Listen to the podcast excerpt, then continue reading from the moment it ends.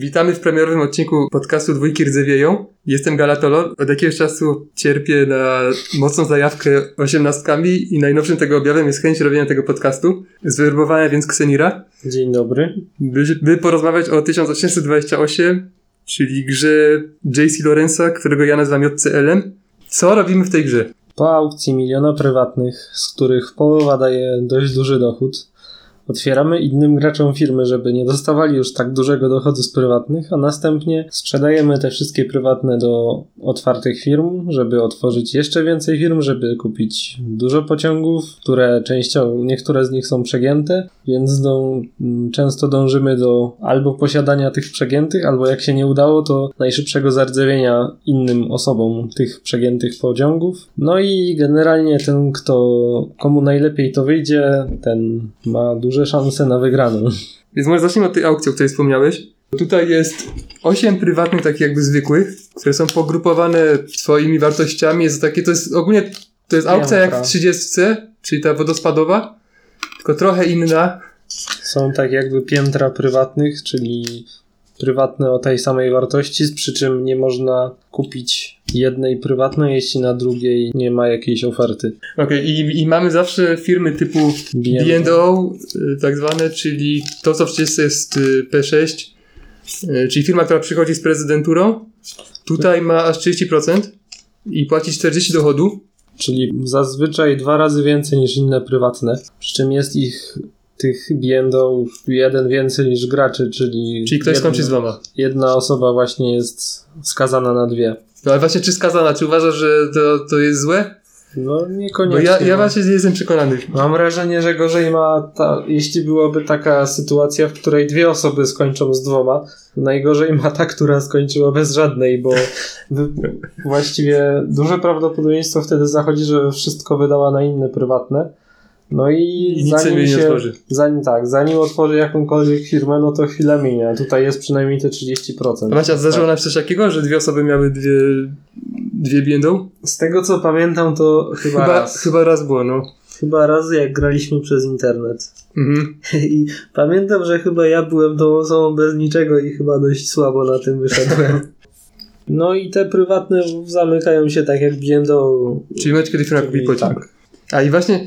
I tak jak wspomniałeś, opisując grę, tak dążymy do otwarcia innym, bo to jest to, co robimy zazwyczaj w 18-kach z tego rodzaju prywatnymi, bo one po prostu, to ile one płacą graczowi jest lepsze dla niego niż to, co by zarabiał mając firmę, z tym, że jakby im więcej gram, tym bardziej mam wątpliwości, czy warto to robić, bo mam wrażenie, że ci, którym wcześniej otworzysz to, są często w uprzywilejowanej pozycji, bo po prostu mają lepiej rozbudowaną trasę na planszy. Tak, i mają też zazwyczaj takie firmy otwiera się za tyle, ile się da. Czyli za 79? Tutaj akurat 79.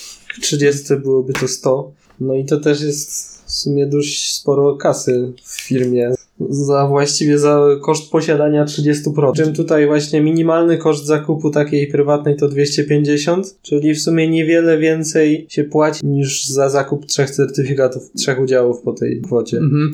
No i właśnie jak zastanawiam się, komu otworzyć firmę, no i widzę, że ktoś ma inne prywatne, a to zresztą jest strategia, która w każdej firmie działa, no to jemu raczej nie otworzy, żeby sobie od razu to sprzedał i otworzył nowe firmy. Tak, to nie bardzo. Zdecydowanie nie ma co otwierać innym firm, skoro jeśli mają drogie prywatne, za które mogą dużo pieniędzy wyciągnąć z firmy. Okej, to porozmawiajmy o mapie. Tak jak wspomniałem, tutaj fakt, że otwarcie ci firmy turę wcześniej sprawia, że możesz być potencjalnie w lepszej pozycji, już mówi sam za siebie, po prostu tutaj na tej mapie brakuje tak zwanych punktów budowy. Tak. Po prostu każda firma marzy o tym, żeby mieć więcej punktów budowy, czyli czy to położenia żółtego toru, czy to ulepszenia. No tutaj, żeby się dostać w jakieś sensowne miejsce, no to trochę trzeba się natrudzić w większości przypadków, bo to nie problem jakimś tam, nie wiem, wabem dojechać do Chicago, który jest w brązowej fazie warte 70. Tak, wab jest oddalony o 2 pola.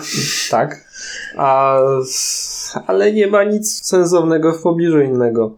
Najbliżej jest w West Virginia Coalfields, który jest już 3 pola od waba. Jest ten rejon planszy jakby południowo-zachodni, który ja znam najlepiej. Firmy, które tam startują, są zazwyczaj dobre. I to jest taka ciekawostka, że jest na dole takie pole z węglem i Ono jest warte 60 w brązowej fazie, czyli jest więcej warte niż inne pola wokół, ale żeby móc za niego jeździć, trzeba zapłacić jednorazowo 120, kupić znacznik węgla.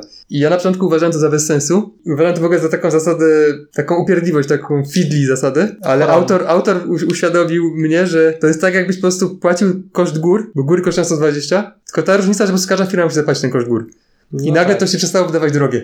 No bo przecież nie zawahasz się pojechać z góry, żeby wjechać do dobrego miasta, nie? Tylko tutaj nie dajesz od razu innym możliwości jakby wjazdu przez te góry. Więc to jest wręcz lepsze. U góry jest taka ciekawostka, że tam jest jedna prywatna, która jest tak jakby minorem, bo ona jeździ wirtualną dwójką, kładzie tam po jednym torze i potem może być wchłonięta przez większą firmę. Więc jak się ma tę prywatną, to te firmy u góry też są nie najgorszym wyborem.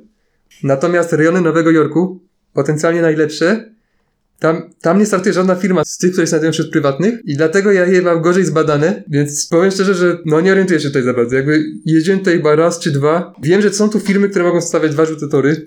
Tak, NINH i BM może stawiać drugi żółty tor za cenę $40. To trochę im pomaga, bo pamiętam, że kiedyś otworzyłem w jednej turze, w jednym eserze BM-a, NYC-a i NYH-a. I wyszło na to, że całkiem dobrze sobie pomagały w budowaniu. Przy czym to już było tak, nie wiem, 4. runda może, więc one jakby z niczego startowały w momencie, gdy wszystkie inne firmy już miały jakieś trasy zbudowane. Te bonusy, że mogę właśnie budować drugi żółty, no to dość sporo pomogły w nadrobieniu. No one pewnie stąd się biorą, bo jako, że żadna z tych firm nie jest wśród tych, które kupujemy jako BO, tak, to siłą rzeczy tam nikt nie będzie budował torów na początku. Tam jest jakiś teleport czy coś, ale to jest raczej śmieć. Tak, ogólnie z tych firm to są 2 na północy, 2 na północnym zachodzie, 2 na południowym zachodzie. Nie, 3 nawet. Waba nie ma?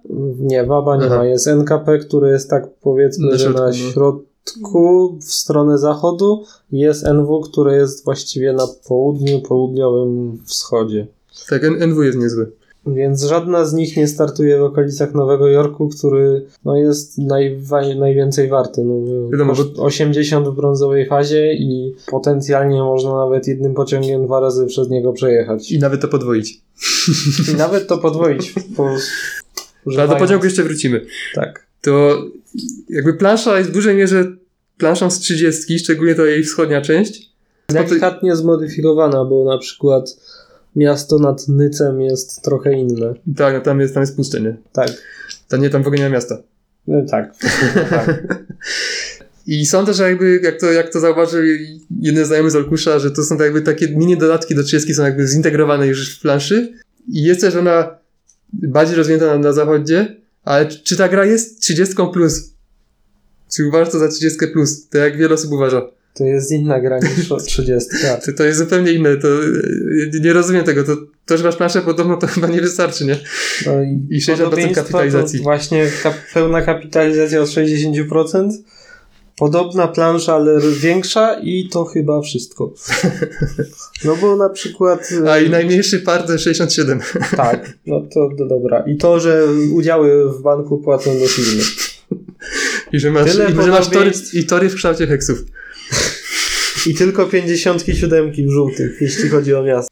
Tak, bo nie wspomnieliśmy w ogóle. Tutaj możemy łączyć firmy w systemy. Czym jest system? System to w sumie są 2 połączone firmy publiczne, które jakby łącząc trochę się traci udziału, bo właściwie redukuje się do 2 do 1, w stosunku 2 do 1.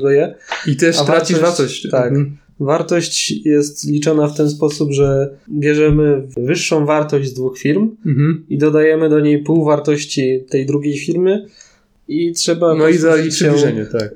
Pewnym algorytmem, który uzgadnia dokładnie pozycję na giełdzie, no i to jest nowa wartość. Przy czym, tak jak mówiłem, wymienia się parę udziałów na pojedyncze udziały, ale później jeszcze trzeba zapłacić...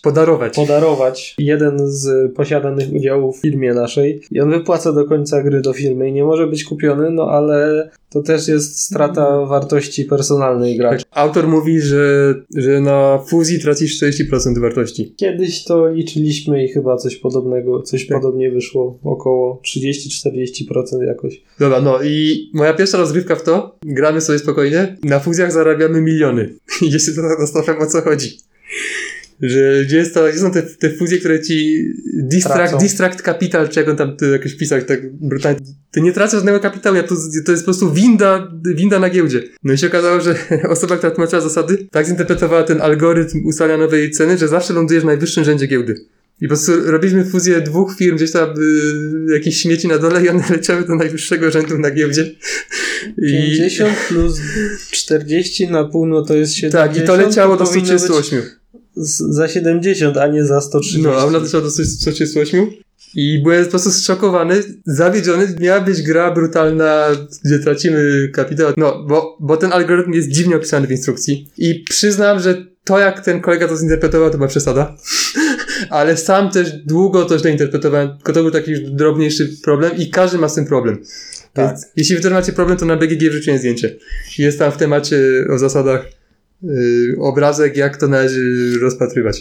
Tak samo początkowo były problemy z interpretowaniem wymiany udziałów, wymiany par udziałów, bo zawsze liczyliśmy tak, żeby wszędzie się zgadzało w tym i w i po, żeby była połowa tych udziałów, a tymczasem nie do końca tak jest, bo ogólnie połówki udziałów, czyli te pojedyncze, nieparzyste jakby, można albo sprzedać za różnicę między starą a nową ceną, albo dopłacić. Znaczy w sumie nie, dopłacić różnicę, albo sprzedać za starą cenę jeszcze. Tak. I wtedy jak się dopłaca, to trochę się redukuje ilość udziałów ogólnie w grze, no bo tak jakby nie biorę dodatkowego udziału za ten, do tej jakby połówki udziału, starego udziału, tylko po prostu zatrzymuję ten udział, nie odrzucam jakby drugiej części. To powinno być tak, że i my liczyliśmy na to, że w IPO musi być też tyle, ile było przez 2. Przy czym tak nie jest, bo może wyjść nawet coś takiego, że dla kogoś potencjalnie udziału zabraknie. Jeszcze się to nie trafiło, ale tak być może, ponieważ właśnie nie bierze się tych udziałów fizycznie, tylko dopłaca się za pół. Albo może wyjść na przykład na to, że było w IPO 3 udziały, a teraz jest 0. Ludzie sobie ulepszali te udziały, no i nie ma skąd wziąć. Okej, a po co łączymy firmy w systemy? Po pierwsze po to, żeby mieć mniej obowiązku pociągów potencjalnie. Głównie po to, no to jest jedna rzecz, a druga rzecz, traci się no tak jak wspomnieliśmy wcześniej, traci się wartością na tym, ale zyskuje się dość ważną cechę, którą jest możliwość wymuszonego zakupu pociągu, mimo że firma ma pociąg. Tak, mówisz, o nie, mam 3 pociągi, nie mam pociągu, bo tak jakby traktujesz, każdą z tych firm składowych traktujesz osobno tylko na potrzeby zakupu pociągów i jeśli limit pociągów wynosi 3, to tak długo jak masz 3 lub mniej możesz powiedzieć, że jedna z tych składowych części nie ma pociągu i że możesz wymusić na sobie zakupno przymusowe pociągów, czyli dopłacić gotówkę, tylko po to, by szybciej kupić te pociągi, więc mówisz, o nie, ta firma trzyma pociąga, nie ma pociągu, trzeba ratować.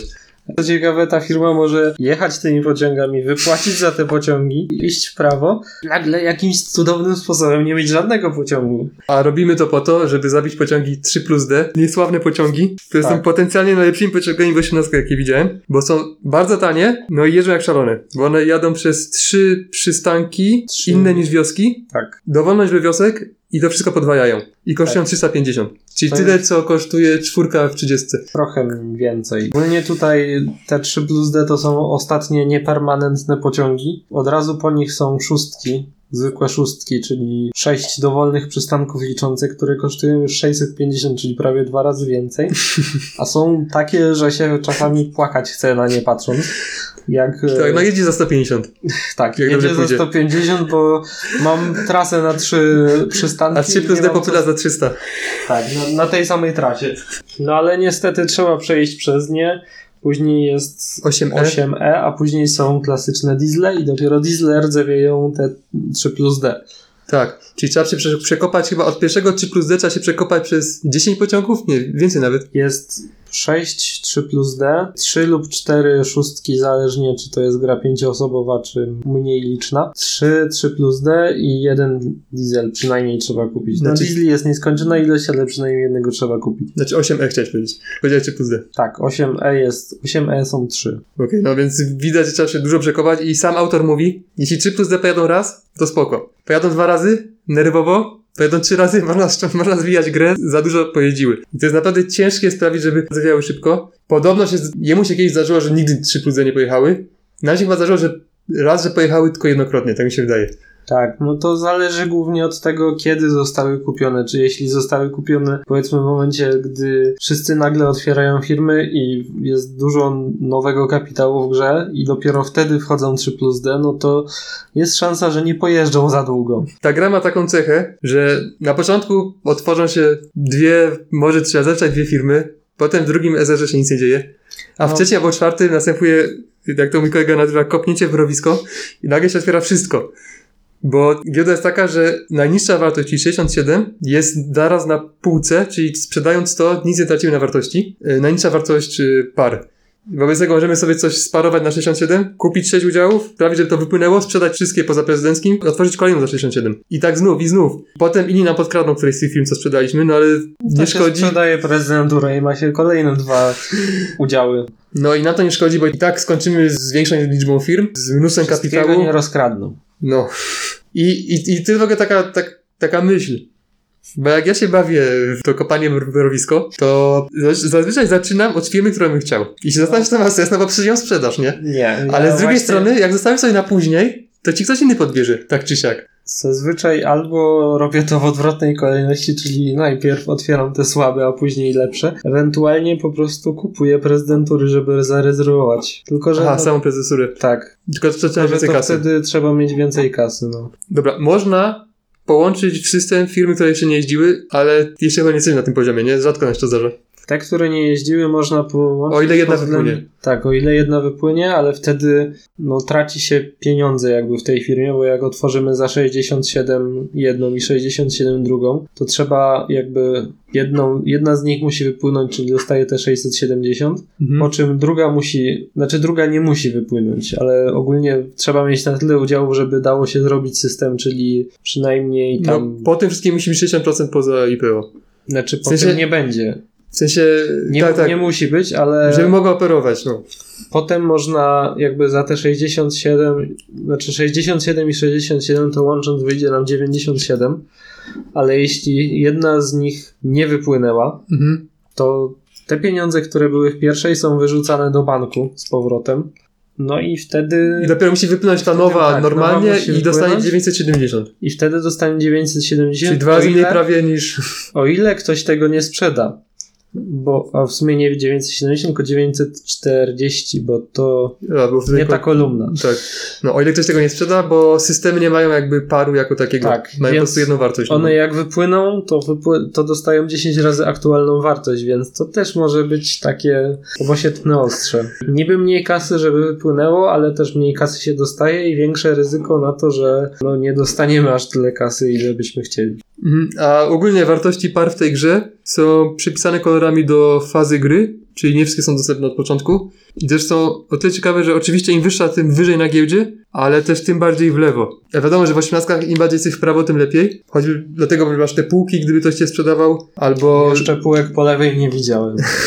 Może to kolejny to pomysł na... nie widziałem, dobra, inaczej. Nie widziałem, żeby były wysoko, bo tutaj są, ale tak na samym dole właściwie. I też jest lepszy przyrost wartości, jak jesteś po prawej. Więc jakby zazwyczaj w ciągu gry otwierają się tak 2-3 firmy tak wyżej niż te żółte wartości. No i zazwyczaj te pierwsze są za 79 otwierane. No bo max. Tak, żeby nie tracić jakby pieniędzy i wartości. Tutaj maksymalny par jest za 120.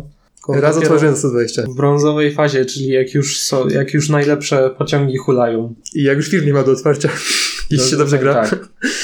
Ogólnie to tutaj kolejną jakby ciekawą cechą jest to, że nie ma limitów. Bank jest nieskończony, nie ma limitu certyfikatów.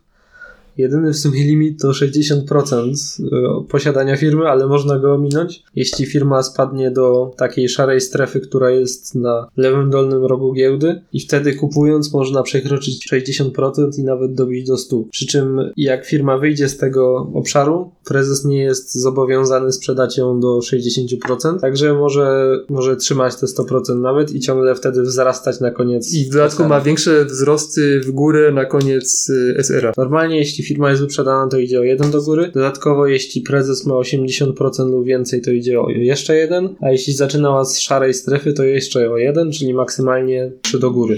I jednym z warunków końca gry wznosi się do wartości 500. Tego jeszcze nie widziałem.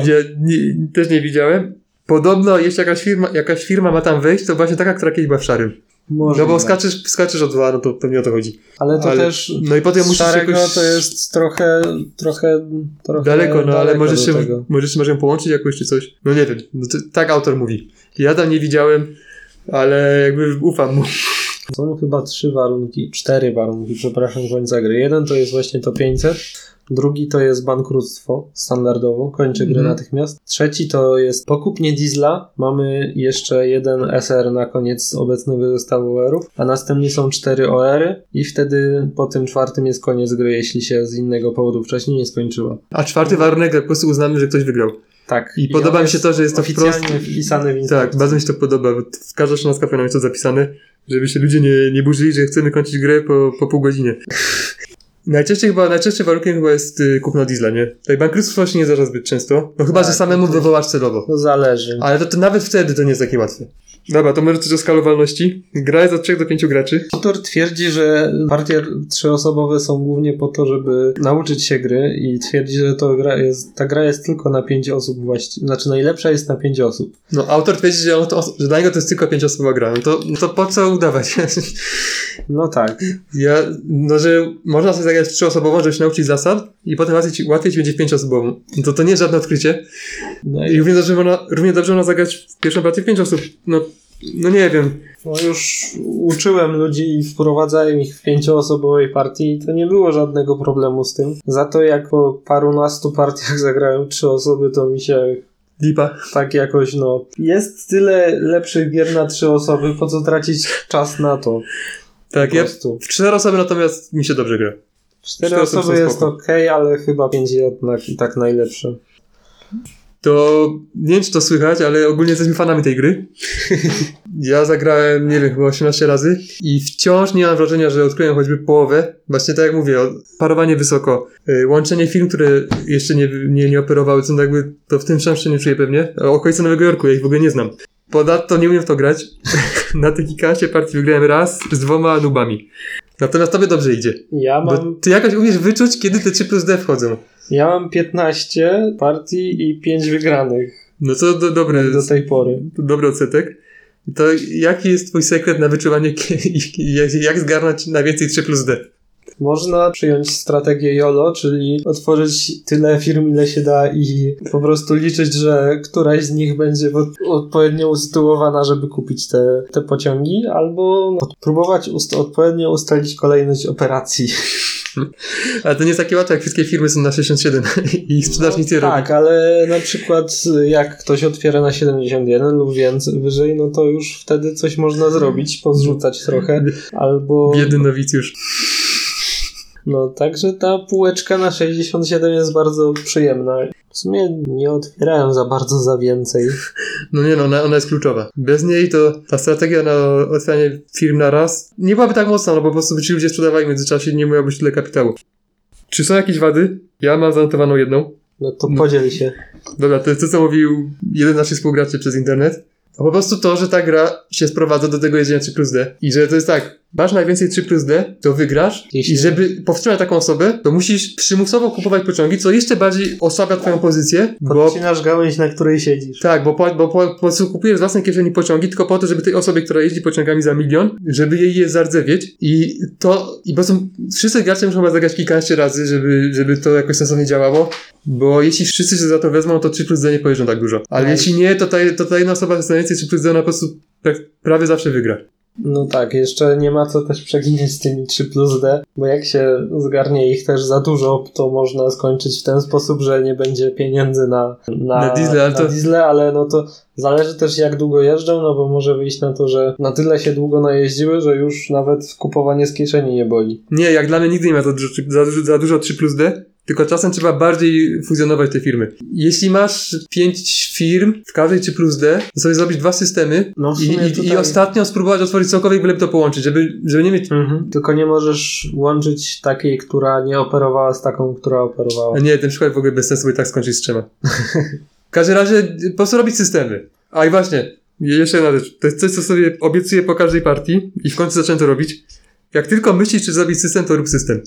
Bo zauważyłem, że zawsze jak się zastanawiam, czy otworzyć system, a może jeszcze nie, bo lepsze dochody będą ze zwykłych firm, to zawsze potem żałuję. Po prostu jak już się myśli o tym systemie, czy tak SR3-4, no to lepiej połączyć. Znaczy tutaj jest tak, że może inaczej. Wielu w grach, w których są merge, po prostu robiąc te fuzje, przekształcamy firmę jakby jednej klasy, że tak to ujmę, w firmę innej klasy z rozrzedzeniem jakby udziałów, czyli na przykład z 20% przekształcamy w 10%, więc żeby zdobyć ten sam dochód z pociągów, trzeba ich mieć 2 razy więcej w tej firmie, która ma więcej udziałów, znaczy bardziej drobne udziały. No a tutaj nie ma tego, no bo przekształcasz 20% w 1 10%, ale łączysz też te pociągi, które były w obu firmach, więc wychodzi na to, że masz taki sam procent dochodu z pociągów. No poza tym, że oddajesz jeden udział. No tak, ale no musi być jakaś cena. Ja chyba wszystko powiedziałem, co ja sobie wynotowałem. Czy coś jeszcze masz do dodania? Tutaj jeszcze nie wspomnieliśmy o dość ważnej rzeczy. Tutaj kolejność pasowania jest ważna, ponieważ ten, kto pierwszy spasuje, dostaje kartę z numerem 1 i będzie pierwszy działał w kolejnej rundzie, a kolejna osoba, która spasuje, dostanie 2 i tak dalej. Także nie ma standardowego priorytetu na lewo od osoby, która zrobiła ostatnią akcję, tylko jak spasujecie, to będzie miało znaczenie. Model pasowania jest czymś bardzo istotnym w tych grach i to, że ten jest fajny, bo taki sprawiedliwy, że nikt się nie poczuje, bo spasował, nic nie robił, a jest ostatni czy coś, to nie znaczy, że macie implementować ten model w każdej grze, tak? Jeden znajomy, on po prostu w każdej grze chciałby używać tego, bo uważa, że to jest sprawiedliwe. Nie, 30 musi mieć to pasowanie priorytetyzacji według wskazówek zegara. To jest po prostu wokół tego się kręci strategia. To jest element strategii, bo można w jakiś sposób oczekiwać, że na przykład priorytet trafi powiedzmy do osoby na prawo ode mnie i co mi to da? Co planuję już zrobić w kolejnym eserze w związku z tym, że na przykład albo ja będę miał priorytet, co będę mógł zrobić, czego nie będę mógł zrobić, albo czy na pewno chcę dać komuś na lewo ode mnie priorytet, tak dalej. Także to jest integralna część gry, która dość jest ważna w przewidywaniach. Każdy, kto wchodzi na jakieś angielskojęzyczne dyskusje o 18-kach, kojarzy JCL-a. Jego posty są... Sprawa wrażenia takiego typa nie do zniesienia i pretensjonalnego, ale on kuma bazę, jeśli chodzi o 18-ki. Według mnie ta gra jest bardzo udana. Jest to najciekawsza 18-ka ostatnich lat. Będę to jeszcze dużo grał, wątpię bym był choćby w połowie partii, jakie będę miał tam za powiedzmy 5 lat, bo mi się 18-ki nie znudzą. Nie mogę się doczekać 1839 i 1871, czyli 2 gier, w których on maczał palce. No bo to są rzeczywiście gry, w które on chciałby grać. Gry skrojone na 50 partii. Albo więcej. Gry bezkompromisowe, gdzie nie ma głaskania po główce, gdzie po prostu walczysz o przeżycie. Właśnie jeszcze jedną rzeczą, którą zapomniałem dodać na początku, jest to, że ta gra jest dostępna tylko i wyłącznie w formie print and play. Nie kupi się w nią w żadnym sklepie, więc to jest też jakby część polityki wydawniczej autora, który chyba w licencji napisał, że jeśli chcesz ją mieć, to musisz sobie sam na swojej domowej drukarce wydrukować. Tak. No albo zamówić u niego, on tam też produkował jakieś kopie. Ale mogę powiedzieć, widziałem, nie rozgrzewa laminatora wystarczająco dobrze i nie jest to najlepszej jakości. Poza tym on jest fanem jednokolorowych drewienek i wszystko jest w kolorze takim naturalnym, powiedzmy. No dobra, to było na tyle. Dzięki za uwagę. Jak chcecie się odezwać, to piszcie na forum. Dzięki. Do usłyszenia.